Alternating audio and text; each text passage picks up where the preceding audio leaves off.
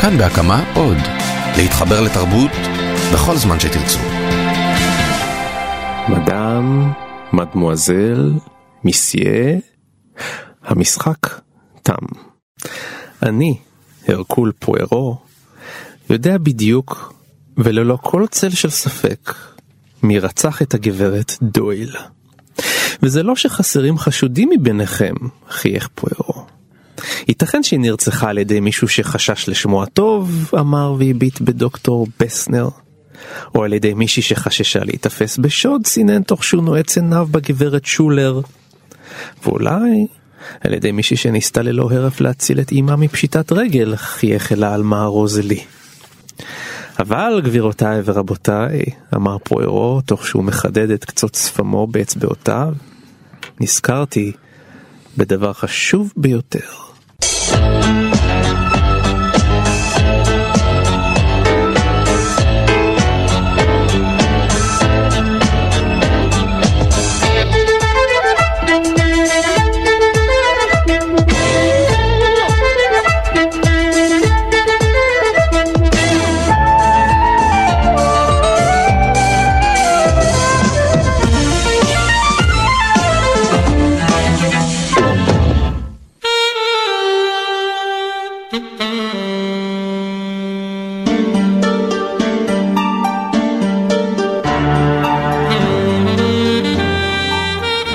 קטע מתוך הספר רצח על נהר הנילוס, שאותו כתבה מי שכונתה לו פעם מלכת ספרי הפשע או ספרי הבלשות, אגתה קריסטי. ואנחנו זה דוקטור דוד גורביץ', אהלן. שלום שלום. ודוקטור דן הרב. היי, היי עוד אתה. אז תגידו, למה אנחנו בעצם, כמעט מאה שנים אחרי שהיא כתבה את הספר הראשון שלה, למה אנחנו מתעניינים בסופרת הזאת? אני חושב שבתשובה לשאלתך אתה הייתי עונה, מחלק את תשובתי לשניים, אנחנו מתעניינים בבלש, עדיין מתעניינים בבלש, מפני שנותן לנו תחושה של סדר, שליטה בעולם מפורר, מפולג, מלא תשוקות ומזימות זדוניות בתוך ערי מיליונים כשהתשוקות האלה מצטלבות בבני אדם מאיימים עלינו כל הזמן הסדר הציבורי, המשטרה היא כמובן חסרת אונים, אפשר לראות את זה, גם המשטרה שלנו היא עובדת לאט, איכות החומר האנושי שם, כמו אצלנו, לא הכי טובה, תמיד יהיו משטרות מהסוג הזה, לא באים לשם העפרונות הכי שפיצים, ואז צריך את הבלש שיבנה, שיעשה את זה. עכשיו, הבלש הקלאסי שהוא בסופו של דבר הממלא המקום והאדם האחראי על הסדר העולמי. כלומר, הרגשה היא שב-200 עמודים אפשר לפתור את כל חידות העולם, כולל הגוויות, לשים דברים על דיוקם, לתפוס את הרוצח, להחזיר את הסדר לקדמותו, לתת לחברה לנשום ולהרגיש מטוהרת. כמובן, כאשליה מושלמת לעומת מה שקורה באמת בחוץ, כי הרי בחיים זה לא קורה. לא? יפה, דוד, תשובה ארוכה ומתוחכמת, אבל יונתן שאל על אגתה קריסטי, הוא לא ביקש את ההרצאה המלומדת. אני באמת, אני, אני באמת חשבתי שאגתה קריסטי... דוד לקח פה את תפקיד פוארו. כן, לא. ואני חושב שהתשובה היא נורא פשוטה. קודם כל אנחנו מדברים על סופרת מאוד מאוד פופולרית, אחד, רלוונטית עד היום. דבר שני, אנחנו מדברים על דמות, הסופרת הזאת, אגתה קריסטי, כי השאלה נגעה לאגתה קריסטי. הסופרת הזאת, נדמה לי שבדמות שלה יש משהו שמשתלב באופן מדהים בדמויות שהיא בראה. היא בעצמה סוג של דמות שמייצרת גם היסטורין, והדמות הזאת של גברת מרפל, איפה נגמרת גברת מרפל, איפה מתחילה? דמות של סבתא כן, כזאת, כן, סבתא כן, טובת כן, לב כן, ולא ויש, מזיקה. כן, ויש איזשהו מסתורין ש, ש, ש, ש, ואיזושהי תהייה לגבי הגברת הזאת שנקראת אגתה קריסטי, שהיא משותפת גם לנו כשאנחנו קוראים את הספרים. אני חושב שזה חלק מסוד הקסם שממשיך ללוות אותה עד היום. אבל אני חושב שב... אישה כזאת כמוה שבאנו משם זה מאוד מאוד אופייני לבריטים, הם כזה עובדים כל הזמן את הסדר, את הניקיון, כן. את, ה, את התפיסה הזאת שעוד פרי התפיסה הוויקטוריאנית היא עדיין שייכת כן. בסוף התקופה הוויקטוריאנית. מלכה ויקטוריה נפטרה אני יודע ב-1905, 6 משהו כזה ואז היא, היא כבר קיימת. אה, אני חושב אגדה קריסטי. כן. אני חושב שבתוך חברה כל כך מאורגנת, מסודרת, רציונלית, תמיד יש את השדים האלה שיוצאים, את הפשעים האלה, את הרוצחים הסדרתיים. האלה ואני חושב שהיא שדווקא באה מהמקום הזה כל כך מעוגן יכלה לייצג גם את השדים האלה הבריטים. אני חושב שדבר אחד מאוד מעניין אמרה הביוגרפית עליה. אגתה קריסטי, כמו כל הדמויות שלה, היא לא באמת כמו שהיא נראית. אז הנה- מי הייתה באמת אגתה קריסטי? אז בואו ניתן כמה עובדות בהתחלה ואחר כך ננסה לפענח את התעלומה. בבקשה, סבר את אוזנינו. קודם כל היא נולדה בשם אגתה מארי קלריסה קריסטי. היא רצתה בכלל להיות מוסיקאית, היא עבדה כאחות בבית חולים. אמה אסרה עליה ללמוד לקרוא, היא עשתה את זה לבד ובסתר. כתבה 78 ספרים, כלי הרצח האהוב עליה ביותר היה רעל, והיא הסופרת הנמכרת ביותר בהיסטוריה אחרי אלוהים.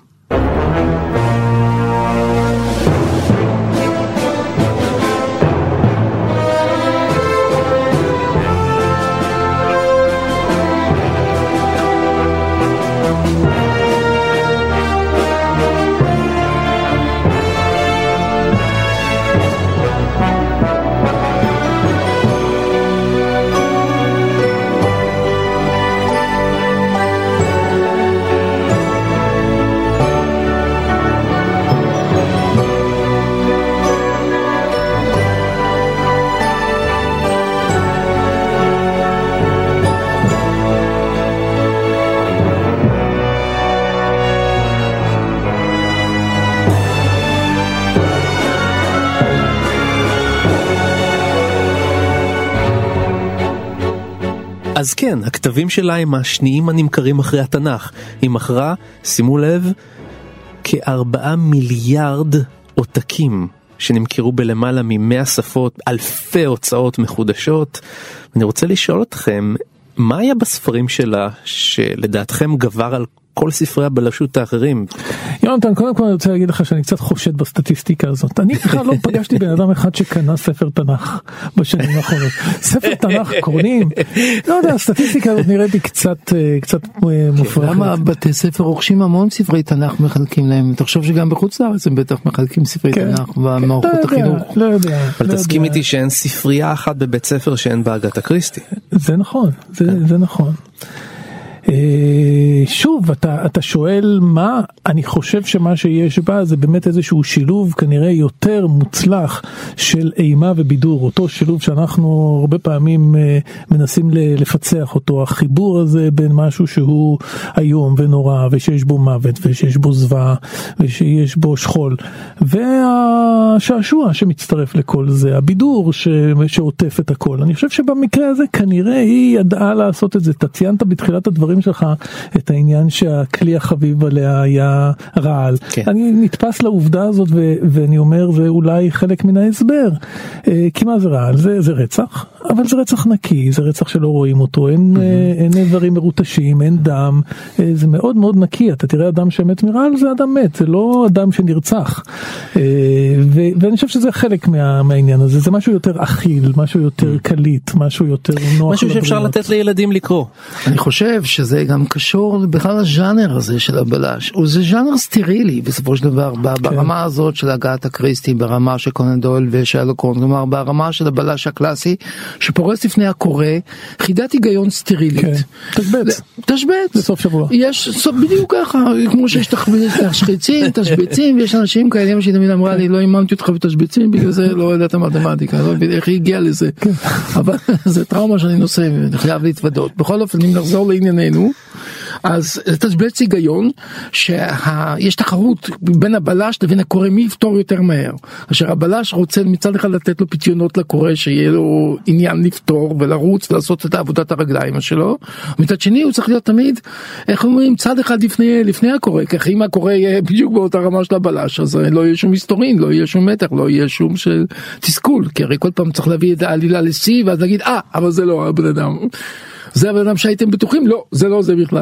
ואז זה הבן אדם שבטוחים ואז הולכים מחשוד לחשוד אחד שולח לשני דבר מוביל לדבר יש, יש יחס מדהים בין סיבה לתוצאה שהוא יחס לוגי לחלוטין ובסוף יש אה, בשיטת האלימינציה מורידים מורידים מורידים מורידים עשרה קושונים קטנים כל קופה נופל קושי קטן אחד. שם הספר, כן. ב- כן שם הספר ואז בסוף יש לו הרוצח. ועכשיו הרוצח הזה אה, הוא לא מתנגד כמובן והבלש גם לא נלחם בו לא פלא שהוא יכול להשתמש בדברים כל כך מעודנים כמו רעל או דברים כאלה מהסוג הזה גם הבלש הוא בסך הכל לא צריך להילחם בו אז אין אלימות מצד הפושע אין אלימות מצד הבלש אין אלימות מצד הקורא אנחנו חיים בגן עדן כמו שאומר לנו איזה שר הביטחון גן עדן של הרציונליות אה, אה, גן עדן של הרציונליות ושל האסקפיזם כן. שהוא אותו דבר. רציונליות פירושו, ככה העולם, היגיוני, תופסים את הרוצחים, הכל יהיה בסדר. אסקפיזם, כי זה אומר שזה נפתר בתוך הספר, אבל במציאות האנשים האלה לא כאלה אלגנטים, הולכים כן, כן. על נפשם, חרא של בני אדם, בני זונות מהמסריחים, ולא אותם אנשים סטרילים פום פום פום פום פום שמעצים שם, שמרכלים שם, שמתלוצצים שם, כשהבלש מתלוצץ עם הרוצח והרוצח מתלוצץ עם הקורבן וכך הלאה. דוד, אתה בעצם, אה, באופן שאתה מדבר על זה, נשמע לי שיש לך הרבה ביקורת על הז'אנר הזה, נכון? לא, אני מבין למה הוא פופולרי, כי כן. זה מה ש... זאת הפואטיקה של ההמונים. זה בעצם הז'אנר הזה שנקרא whodunit נכון? נכון. העניין הזה שיש רצח בהתחלה או איזושהי אווירה. אה, יש גווייה, יש גווייה. ועכשיו אנחנו ננסה לפצח. ועכשיו ב rewind, ככה כן.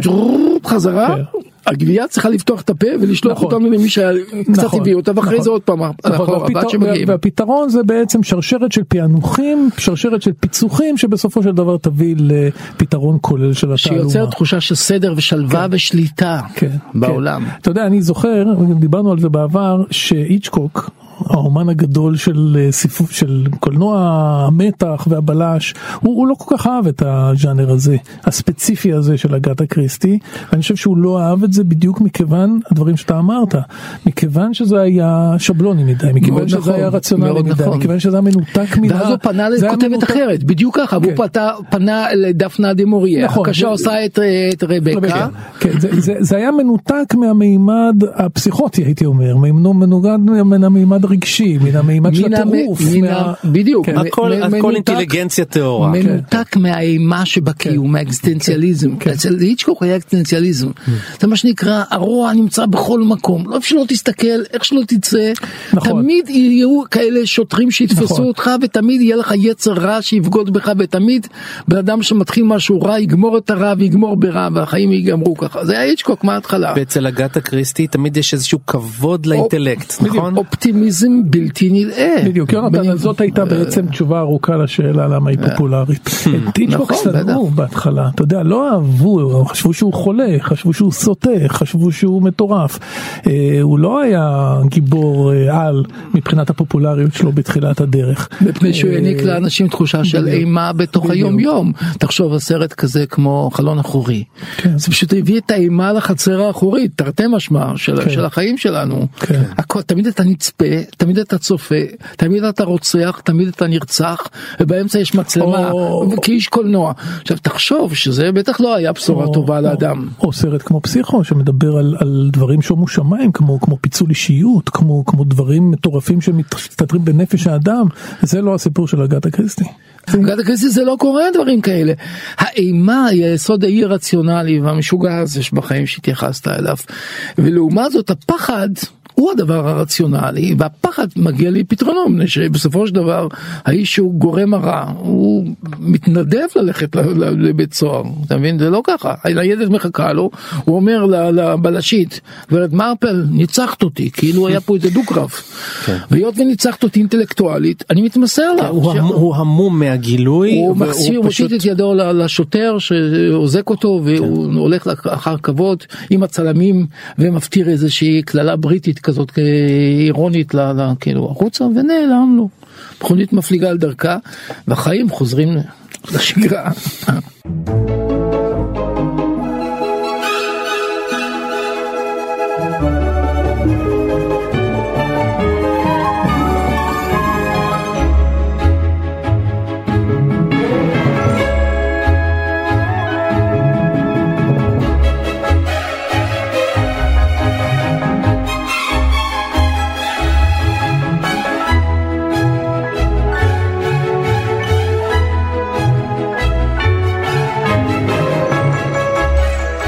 ננסה לפרק רגע את, ה, את הסיפור ה, הקלאסי של אגתה קריסטי.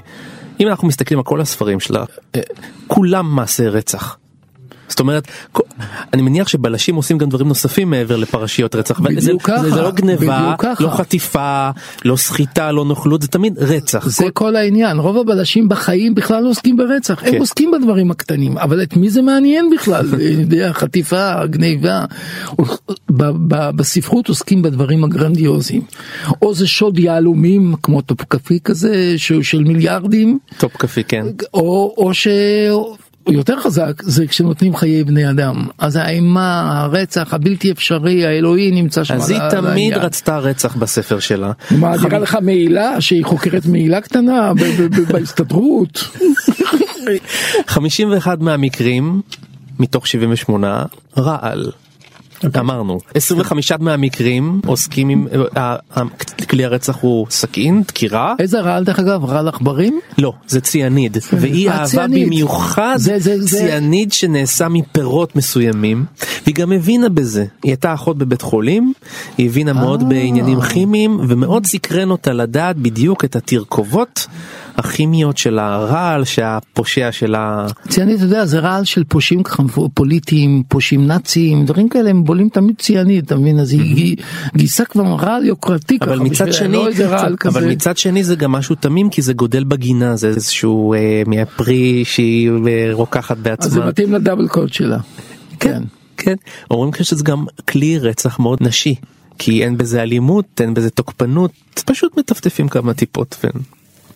ואם תסתכלו רגע על הבלשים שלה. יש לנו מצד אחד את הרקול פוארו שהוא נמוך שמנמן אה, עילג כי הוא בלגי אה, הוא קרח הוא נרקיסיסט יש לו המון אה, מגרעות. הוא כן מגונדר הוא לא שלומפר והוא תמיד מדבר על זה שצריך להפעיל את התאים האפורים הוא לחלוטין לא שרלוק הולמס אין בחורה שנצמדת אליו אז מה, מה... גם לשלק הולמס אין בחורה פשוט אוהב בחורים.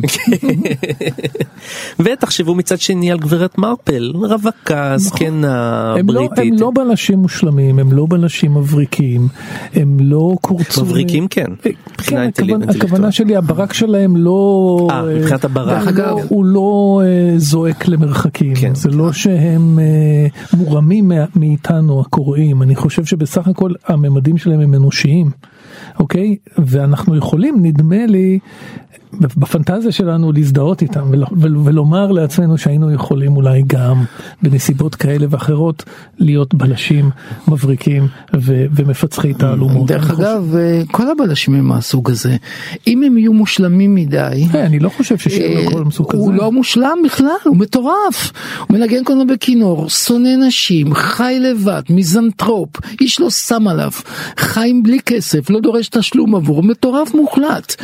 כל הזמן תופס אופיום, אבל- אבל מבריק- ו- ומנגן בכינור דברים שאיש לא שומע וברמת ביצוע עלובה. אז, אז, אז מה, אבל- מה אבל- הוא מוצלח אבל- כל כך? אבל מבריק ובעל חשיבה מהירה, נכון, הרבה יותר בעל- ממך וממני. אבל זה כל הבלשים בעלי חשיבה מהירה. אני רק אומר שהבלש, במסורת של הבלש הוא לא מושלם, זה לא ג'יימס בונד, אוקיי, ג'יימס בונד הוא גבר גבר, הוא גם חושב מהר, הוא גם מרביץ מהר, הוא גם יודע להטיס מטוס ולנהוג בטנק וכיוצא בזה, והוא יכול לקפוץ באופניים מקצה אחד של התמזה לקצה השני, אין לו שום בעיה. מבחינה הזאת הוא בעצם ההתגלמות של המיתולוגיה של האדם המושלם. בלש שהוא יותר ריאליסטי, דגם פחות אה, על אנושי, הוא תמיד פגום באיזושהי צורה. עכשיו הפגימות שלו היחסית בכל מיני צורות של החיים עומדת בניגוד מוחלט לתחום אחד שבו הוא מבריק, שם זה מכונת החשיבה העליונה. שם הוא מכונת חשיבה עליונה וכל הבלשים אה, דבר אחד אי אפשר לקחת מהם שהם יותר חכמים מכולם. והם עושים זאת כמעט אה, לא באופן פיזי, הם לא טורחים, הם לא מסתכנים, הם כל כך מבריקים שהם מתכננים את הכל, ואפילו הייתי אומר באופן לא אה, כזה אירוני, מתכננים את הצעדים של הפושע, הולכים כמה צעדים לפניו, מחכים לו כבר בסיבוב, יודעים מה יהיה הצעד הבא שלו, כלומר, הם כל כך חכמים שהם מונעים כל חיכוך עם הפושע, מונעים כל סכנה לעצמם, ומונעים כל אפשרות לכישלון. מפני שהלוגיקה לא מאפשרת שום כישלון, כלומר זה הייתי אומר במעגל סגור שבו מה שמבוקש כבר מונח מראש. עכשיו זה דבר מופלא בחיים, החיים מלאי טריקים, החיים מלאי אכזבות, החיים מלאי יגון. הבלשים אה, לא מתייגעים ובסופו של דבר לא מדופרסים. עכשיו, יש בלשים שמדופרסים, למשל הבלש של דופן, דופן הוא הבלש של אדגר אלן פו. שהוא אבי הספרות הבלשית. הוא מלנכולי, הוא מדופרס, הוא בדיכאון, הוא משהו אחר, אבל גברת מרפל גם לא מדוכאת, וכל פוארו זה כל נראה כאילו של ליצן שהתחפש כן, אירוטי עדיין- שנראה בזה. עדיין אני חושב שיש. ועדיין הם, מכונות חשיבה מופלאות. זה נכון שכל הבלשים הם מכונות חשיבה, עדיין אני חושב דוד שיש הבדל מאוד ברור, נגיד בין הטיפוס האגתה קריסטי לבין שרלוק הולמס. אני חושב ש... הייתי, הייתי אומר אלה טיפ, טיפוסים אפורים אלה טיפוסים הם אחד האדם בסופו של דבר אם תראה את הרקול פוארו ברחוב לא תפנה אליו מבט נוסף אם תראה את שרלוק הולמס ברחוב אתה כן אה, ת, ת, תכרע לרגליו. אני חושב שיש בהחלט הבדל הם מה, בגלל שהוא גבר נאה יותר? לא, הוא יותר ככה לפחות פרפורמטיבי. יש לו מאפיינים יותר. יש לו מאפיינים יותר פרפורמטיביים. בדיוק הוא יותר פרפורמטיבי. יש לו את הגלימה שלו, יש לו את ה- הוא-. יותר מודע ליכולותיו. מקטרת. אוקיי, הוא יותר, יותר מהדהד ו... ו, ו אז ו- במובן הזה באמת אם כך אפשר לומר ש- שאם זה נכון מה שאתם אומרים אז יכול להיות שהעיצוב שלה הוא יותר ריאליסטי כלומר הוא נותן גם נוצרת גם- באמת גם- הזדהות גדולה כן. יותר. כן. גם לפוארו יש מאפיינים פיזיים, יש לו את השפם, יש לו את המונוקול, אבל... הוא מאוד פרפורמטיבי, כן, הוא אי אפשר להגיד, הכיעור שלו הוא פרפורמטיבי, נכון, פרפורמטיבי נכון, זה לא רק עניין של יופי קלאסי. ברור, אבל יש בסדר. בו משהו גם פתטי ולכן שני המקרים האלה של הסבתא אני אני שכאילו לא לא אמור... מקבל שבשלוק הולמס יש משהו נלעג עמוקות. לא, אני חושב ככה. אני לא, אני חושב שזה קורה- זה קורה, לא אצל הקורא. אצל קורא מן השורה, מפני שהוא מדבר בצורה מנותקת מהמציאות, הוא לועג לאנשים, הוא חושב שאנשים אבל הם בהמות גסות, אבל הכל נת- וזה הכל נראה מגוחך לגמרי, אבל הכל נתפס בעיניך אולי דוד אני חושב בעיניי, שהקורא- לא רק בעיניי. אני, אני לא. חושב שהקורא מן השורה דווקא רואה את זה כסממנים של חשיבה של עליונות של נו בסדר, כי הקורא מהשורה יותר גזען, יותר יותר באמת חושב בצורה אה, סטריאוטיפית, יכול להיות, יכול להיות. אני אני חושב שהבלשים הם לא מושלמים מטבעם, ומי שמושלם לא יוצר את ההזדהות וזה עוד גם בוודאי לא בדור הזה, אפילו לא בדור הקלאסי של הבלשים האלה שדיברנו עליהם, ודאי וודאי בדורות יותר מאוחרים, שאולי עוד נדבר עליהם בהמשך, על סוגים אחרים של בלשים. והנה נמצא איתנו מישהו שיודע דבר או שניים ויותר על אה, ספרות אה, פשע ובילוש. שלום אה, לסופר דרור משני. אהלן. אני רוצה לשאול אותך, בעצם מה מבדיל את הגיבורים, הבלשים של אגתה קריסטי, זאת אומרת הרקול פוארו, מיס מרפל, מה, מה, מה שונה במערכת החשיבה שלהם לעומת בלשים אחרים כמו שרלוק הולמס למשל? אה, קודם כל פוארו ומיס מרפל די שונים זה, זה מזו. כן. שני בלשים שונים באופיים. הרקול פוארו נדמה לי קצת דומה לשרלוק הולמס, או ממשיך את, את שרלוק הולמס ואת אוגוסט דופן ואת גרלן פה שהיו לפניו. תסביר לנו, אה, למה אתה חושב? כי הוא בלש, הוא בלש מאוד סרברלי, הוא בלש שעובד עם, ה, עם המוח, בלש של היסקים ובלש מדעי, נגיד, הייתי אומר ככה. אה, בלש שמתבונן אה, בפרטים, בדרך כלל בפרטים הקטנים, הפרטים ש, שאף אחד אחר לא שם עליהם לב. מיס פרפל היא בלשית קצת שונה, היא בלשית אה, שעובדת אחרת, בלשית אה, שעובדת בעיקר דרך החושים החברתיים שלה, נדמה לי. ובכל זאת הבלשים של אה, אגתה קריסטי מכרו יותר. מהבלש של קונן דואל. אתה רואה סיבה לזה? למה זה אני הצליח ליותר? אני, אני חושב שאגתה קריסטי מכרה הרבה יותר מארתור קונן דויל, בעיקר בגלל האבולוציה של הז'אנר, ולא לא בגלל משהו בטקסטים שלה, לעומת הטקסטים של קונן דויל. אה, כשארתור קונן דויל התחיל לכתוב את הסיפור הבלשי בסוף המאה ה-19, הוא היה עדיין בחיתוליו. כן. כל הספרות הפופולרית הייתה עדיין בחיתוליה, סיפורי הבלשים של ארתור קונן דויל נדפסו בעיקר ב... במגזינים, או רוב הסיפורים נדפסו ב Strand. אה, לעומת זאת, כשאגתה קריסטי התחילה לכתוב ב-1920, הספרות הפופולרית כבר הייתה תעשייה הרבה יותר מבוססת. במובן הזה אני חושב שאגתה קריסטי, הספרות שלה מסמנת איזה רגע מאוד חשוב, שבו הסיפור הבלשי נעשה אה, ז'אנר תעשייתי שבאמת נמכר במיליוני עותקים.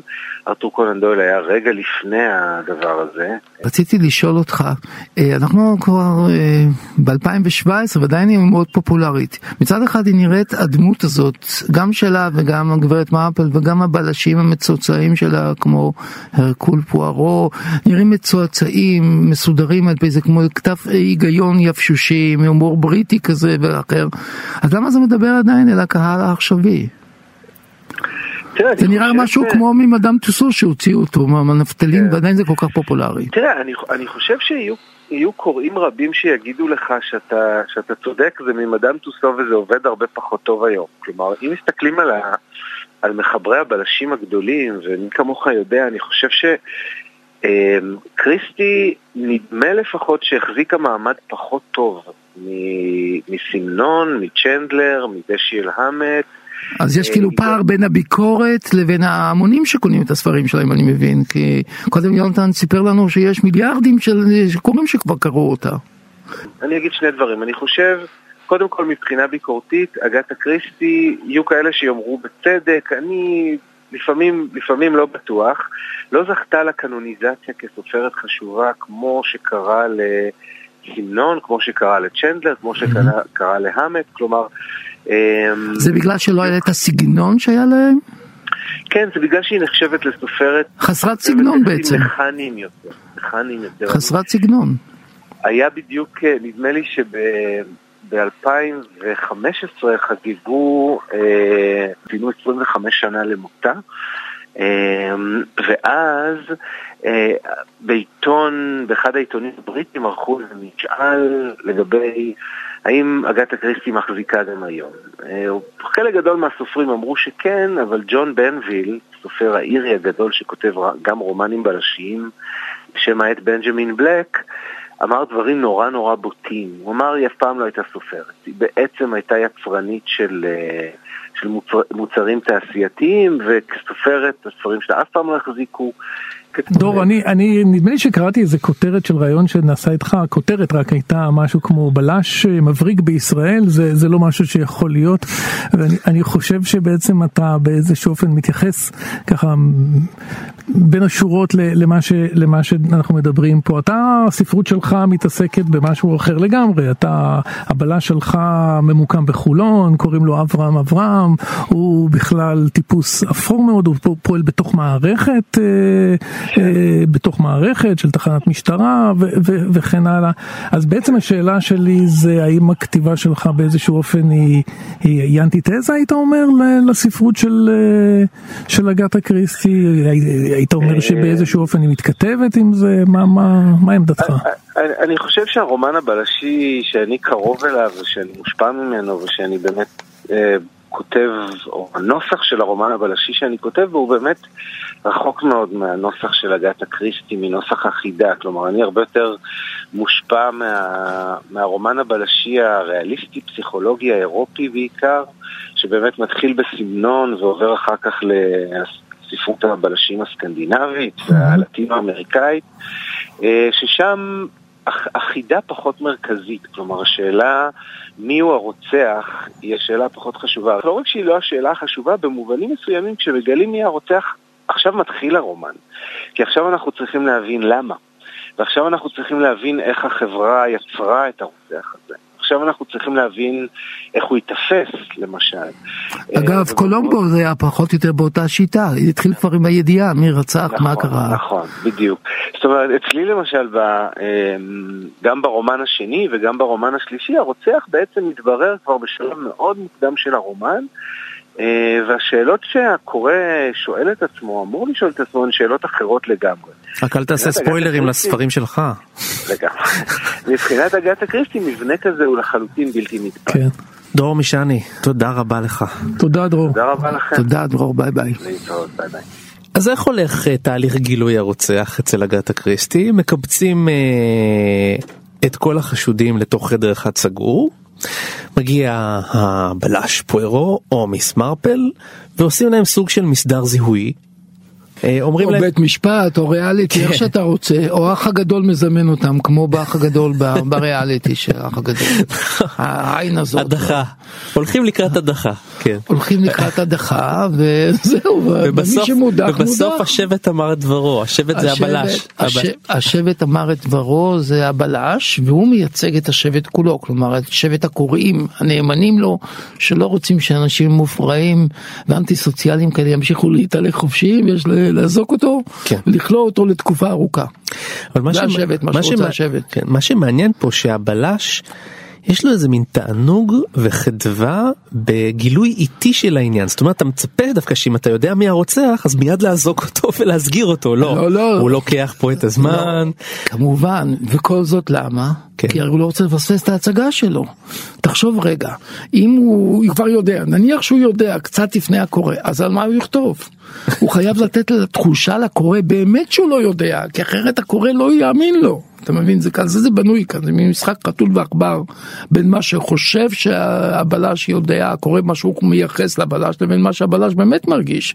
עכשיו מצד אחד הוא צריך לתסכל את הקורא כל הזמן מצד אחד לפניו מצד שני הוא לא צריך לתסכל אותו יותר מדי. אחד הדברים שהכי מתסכלים את הקורא זה לעשות לו ספוילר מההתחלה אתה מבין לעשות לו את זה בסגנון אה, דרור משעני כאילו להגיד לו זה הרוצח אז בסדר נגמרה חגיגה מה עם הסנדוויצ'ים האנגליים האלה שיאכלו אותם בסוף שם ובסוף אה, יעשו את ה grand finale הזה. אבל אם אין grand finale אין בידור. אם אין בידור אין תענוג. אם אין תענוג אין סדר. ואם אין סדר אז חבל לכתוב בכלל. וזה כמובן אה, מצטרף לרעיון הזה, לידיעה הזאת שאתה יודע, הצגת התיאטרון הפופולרית הוותיקה ביותר בלונדון זה Mousetrap, כן. מלכודת עכברים, על פי ספרה, אחד הספרים של, של אגתה קריסטי, ודוד דיבר על התיאטרליות של, של הפתרון, של הפיצוח בעצם, זה, ה- אני חושב שזה זה העניין. נותנים לצופה good אנחנו. אנחנו מתענגים על כך שהפיצוח נעשה בדרכים תיאטרליות, פרפורמטיביות, אה, זה כמו איזה מחזה שכתוב היטב, כמו איזה תזמורת שמס, ש, שמנגנת עם איזשהו מנצח אה, מוכשר במיוחד, ואנחנו מתענגים מהתהליך, לא כל כך מהידיעה מיהו הרוצח, כמו מהתהליך האיטי והמדורג והמושכל. זאת אומרת אנחנו רוצים לדעת מי כן. הרוצח אבל רוצים את זה לאט כן. לאט כדי נכון. לא להפסיק ברגע אחד מההנאה שבדרך. נכון. וההנאה שבדרך זה התסכול זה כן. כן לא כן לא כן לא כן. עד שמגיעים לאט לאט. לא זה לא כל מ- פעם יש חשוד מיידי שנראה החשוד הטבעי שצריך לחשוד בו כי הוא מפליל את עצמו הוא נותן המון רמזים לכך שהוא היה מעורב בזירה וכיוצא בזה. לאט לאט מסירים את החשדות ואז עוברים לשלב הבא. זה כל כך משעמם עד שזה מדכא. והיות וזה משעמם ומדכא כל כך זה כל כך אהוב כל כך מפני שאנשים מצפים כל הזמן לשמוע כמו ילדים קטנים הפואטיקה של ההמונים מה הם רוצים רוצים סיפורים חדשים עזוב אותנו בסיפורים חדשים אומרים ההמונים תן לנו אותו סיפור והיא נותנת והיא נותנת ודרורי הסביר את זה נהדר היא פשוט תעשייה של שזה אצלה לפני עמוד אחרון אין סיפוק. full satisfaction is guaranteed. כלומר, במובנים האלה שלהם הם לא מקבלים הפתעות. יש מותגיות, יש מוצר, יש תו תקן, יש פורמט. הנה המילה הזו שככה אהובה בימינו, פורמט, אתה מבין? בלי שפורמט זה הרי לא קיים שום דבר, שום דבר לא נושם בלי להיות מפורמט קודם. היא פרמטה את זה מההתחלה. אגב, ו- ואני חושב שיש עוד הסבר לשאלה שכל הזמן מרחפת פה מעל התוכנית, מה סוד הפופולריות של אגתה קריסטי, ואני חושב שאחד מהדברים זה גם הזמן שחלף מאז שהיא כתבה את הספרים. אני חושב שבקריאה בספרים שלה יש גם התרפקות על זמן אחר, שהיום אנחנו חושבים שהוא זמן טוב יותר. יש לנו איזה נוסטלגיה לתקופה הזאת, איזה מין תחושה שפעם הדברים היו פשוטים יותר, פעם הדברים היו ברורים יותר, חד משמעיים יותר וכן הלאה. לפני שדרור מישני וחבריו סיפחו את העניינים עם כל מיני פסיכולוגיות ופוליטיקות וסוציולוגיות והפכו את הדברים לכל כך מורכבים ו... ו... ו- וזה מייצג בדרך כלל את מה שההמונים רוצים. נחמה, נוסטלגיה, היכרות, הם חוזרים לאוריינט אקספרס, כן, אני בדיוק, יודע, בדיוק. שזה רכבת שלא קיימת, כן. רכבת מפוארת, איטית, מיוחדת, מיתולוגית, בדיוק. שספק אם היא התקיימה בכלל בתקופה שהיא כתבה עליה, אבל עכשיו ודאי שלא קיימת. כן. זה כמו מוצר ארכיאולוגי כזה רחוק וזה, וזה מה שההמונים אה, אוהבים, אתה מבין?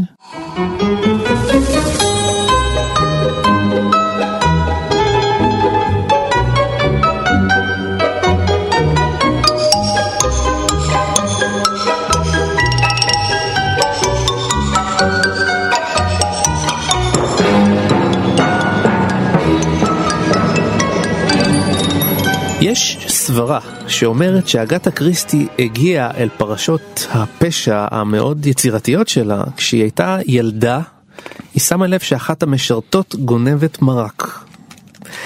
והיא לא סיפרה כלום לאף אחד. ואחר כך כששאלו, מה זה, מה זה, כשאלו, עשה לה טראומה? לא, כשעלו, המרק הזה? לא, כש, כשעלו על זה שהמשרתת אכן גונבת מרק וידעו שגם היא ידעה, שאלו אותה אבל אגתה למה לא סיפרת לכולם שהיא גונבת מרק? היא אמרה אני יש דברים שאני לא מספרת, יש דברים שאני לא משתפת. יונתן, אני- לא מזלזל בסיפור הזה, כן. אבל אני כן רוצה לומר שאני חושב שזה חלק מבניית המיתוס של האומן, כן, נכון. שאני, אתה יודע, לכל אומן יש איזה מין סיפור מכונן כזה, שאני לא בטוח שהוא מספר נכון, אותו, כן. אבל נוהגים לספר אותו עליו. לאיצ'קוק יש כמובן את הסיפור שהוא כן סיפר, שאביו כלה או ביקש מן השוטר המחוזי לכלוא אותו. כעונש בתחנת המשטרה, וזה הדבר שבעצם לילה אחד בתא אפל הביא לו את כל הטראומות הגדולות של חייו. גם הסיפור הזה וגם הסיפור של ההיעלמות שלה ל-11 ימים נכון. אה, תמיד מצטרף לסיפור. יש איזשהו צורך שלנו לעטוף את היצירה של האומן, את הטקסט שלו, אה, גם באיזשהו-. כן, לא, ל- להפך, בסוג של מסתורין שמבחינת הנמען הוא ההסבר הגיוני. אבל הוא כי הסבר נפשי, מסתורין, הסבר נפשי. הסבר פסיכולוגיסטי כזה. זה שוב חלק מהזבל שההמון רוצה. כן, זה, קצת קצת מה שאנחנו מנסים הרי לעשות בתוכנית הזאת, לא, לא יודע אם תמיד בהצלחה, אולי אף פעם לא בהצלחה, הרי אנחנו מנסים לפצח את סוד האישיות של גיבור התרבות שאליו הגענו דרך הטקסטים שלו, דרך מה שהוא הותיר אחריו. אנחנו מנסים גם לדבר קצת על הביוגרפיה שלו, על הפסיכולוגיה שלו וכן הלאה. שוב, אנחנו ספקולטיביים בעניין הזה, לא בטוח שאנחנו בכלל בכיוון. נכון, יכול להיות שלא נדע איך אישה שהיא באמת נראית אפורה כמו מיס מרפל בעצמה, הצליחה לייצר את פרשיות הפשע הספוחות והמרתקות ביותר כנראה שההמונים אוהבים, כן? בדיוק, תדגיש, שההמונים אוהבים, אני אמרתי המונים, לא זה. לא דוד גורביץ'. לא לא דוד. גורביץ', אני- ואני באמת אה, לא חושב שהיא מהעידית של הז'אנר הזה. אפילו בתוך ז'אנר הזה אני מעדיף את אה, כמובן תתפלא, קונן אני דויל. מסכים איתך, אני מעדיף את קולומבו. אני חושב. קולומבו לא לדבר, ודני בטח מעדיף את קולומבו. הוא ממש המליץ לפניי על קולומבו. אבל הגיבורה לפנינו, אי אפשר להתווכח עם זה, היא המלכה? אין מה לעשות. זה נכון. מלכה למאה שנים. מצידי ניתן לה עוד 200 שנה, ההמונים לא משתנים. טוב, אנחנו מגיעים לסיום, ואם נשארתם במתח, אז זה הזמן שלנו לתת לכם אה, עוד כמה המלצות לגבי אגדה קריסטי. אני ממליץ לכם להיכנס ליוטיוב ולראות אה, אה, דוקו נהדר של דיוויד סושה, שהוא היה פוארו, אחד השחקנים הבולטים של פוארו, היה גם את פיסטר יוסטינוב הנהדר, אבל דיוויד סושה הוא הפוארו הטלוויזיוני של אה, אגתה קריסטי, אה, והוא שעשה קריירה גדולה מהדמות הזאת, חוזר אל העברה של אגתה, מנסה להבין, מנסה לעשות מה שאנחנו מנסים פה, אה, בהצלחה חלקית הוא עושה את זה, אבל דוקו מאוד מעניין להבין מאיפה הגיעו מעיינות היצירה של כהנת הפשע הזאת. דוד. ההמלצה שלי היא, היא שהיא אולי תפתיע אתכם, אני ממליץ אה, כדי באיזושהי צורה לאזן את הקליטה המופרזת של אה, אגתה קריסטי, להתבונן בסופרים מוכשרים ממנה בהרבה. כדי להבין את רמת כתיבתה. כן. כדאי להשוות את זה למשל לספרים שכותב ריימונד צ'נדלר. הזכיר אותם כבר דרור משעני קודם לכן. למשל ספר המפורסם שלו השינה הגדולה. הלוזרים שלו של החיים כלומר לנסות להתבונן בממד הריאליסטי הקשה הזה של החיים האלה על הקצה שנמצא בו הבלש. היא תמיד מדברת מתוך המרכז השבע המרוצה מעצמו היודע שבאמצעות השכל הוא יכבוש את העולם לא ככה הבלש העכשווי אז אני ממליץ לעשות השוואת ז'אנרים. אה, טוב, אני אחזור לאגתה קריסטי שהיא הגיבורה שלנו להיום לפחות, אבל כן אני אעשה את זה באמצעות יוצר אחר. אני ממליץ לצפות בסרט עד התביעה, עד התביעה, הסרט אה, ההוליוודי בעצם, אבל שצולם. שצולם באנגליה ובוים על ידי אה, בילי ויילדר, בכיכובו של צ'ארלס לוטון, אחת מדרמות המשפט. ומרלין דיטריך. כן. וטיירון פאוור גם נדמה לי אם אני כן, לא טועה. טיירון פאוור, אה, נכון מאוד. כן, בקיצור, אה, הבנתם, דרמת, אה, דרמת משפט נהדרת ו- ופרשנות מעניינת ולמה אתה ממליץ ביותר. דווקא על זה כאילו? כי זה אגתה אגתה קריסטי, קריסטי, וזה סרט נפלא.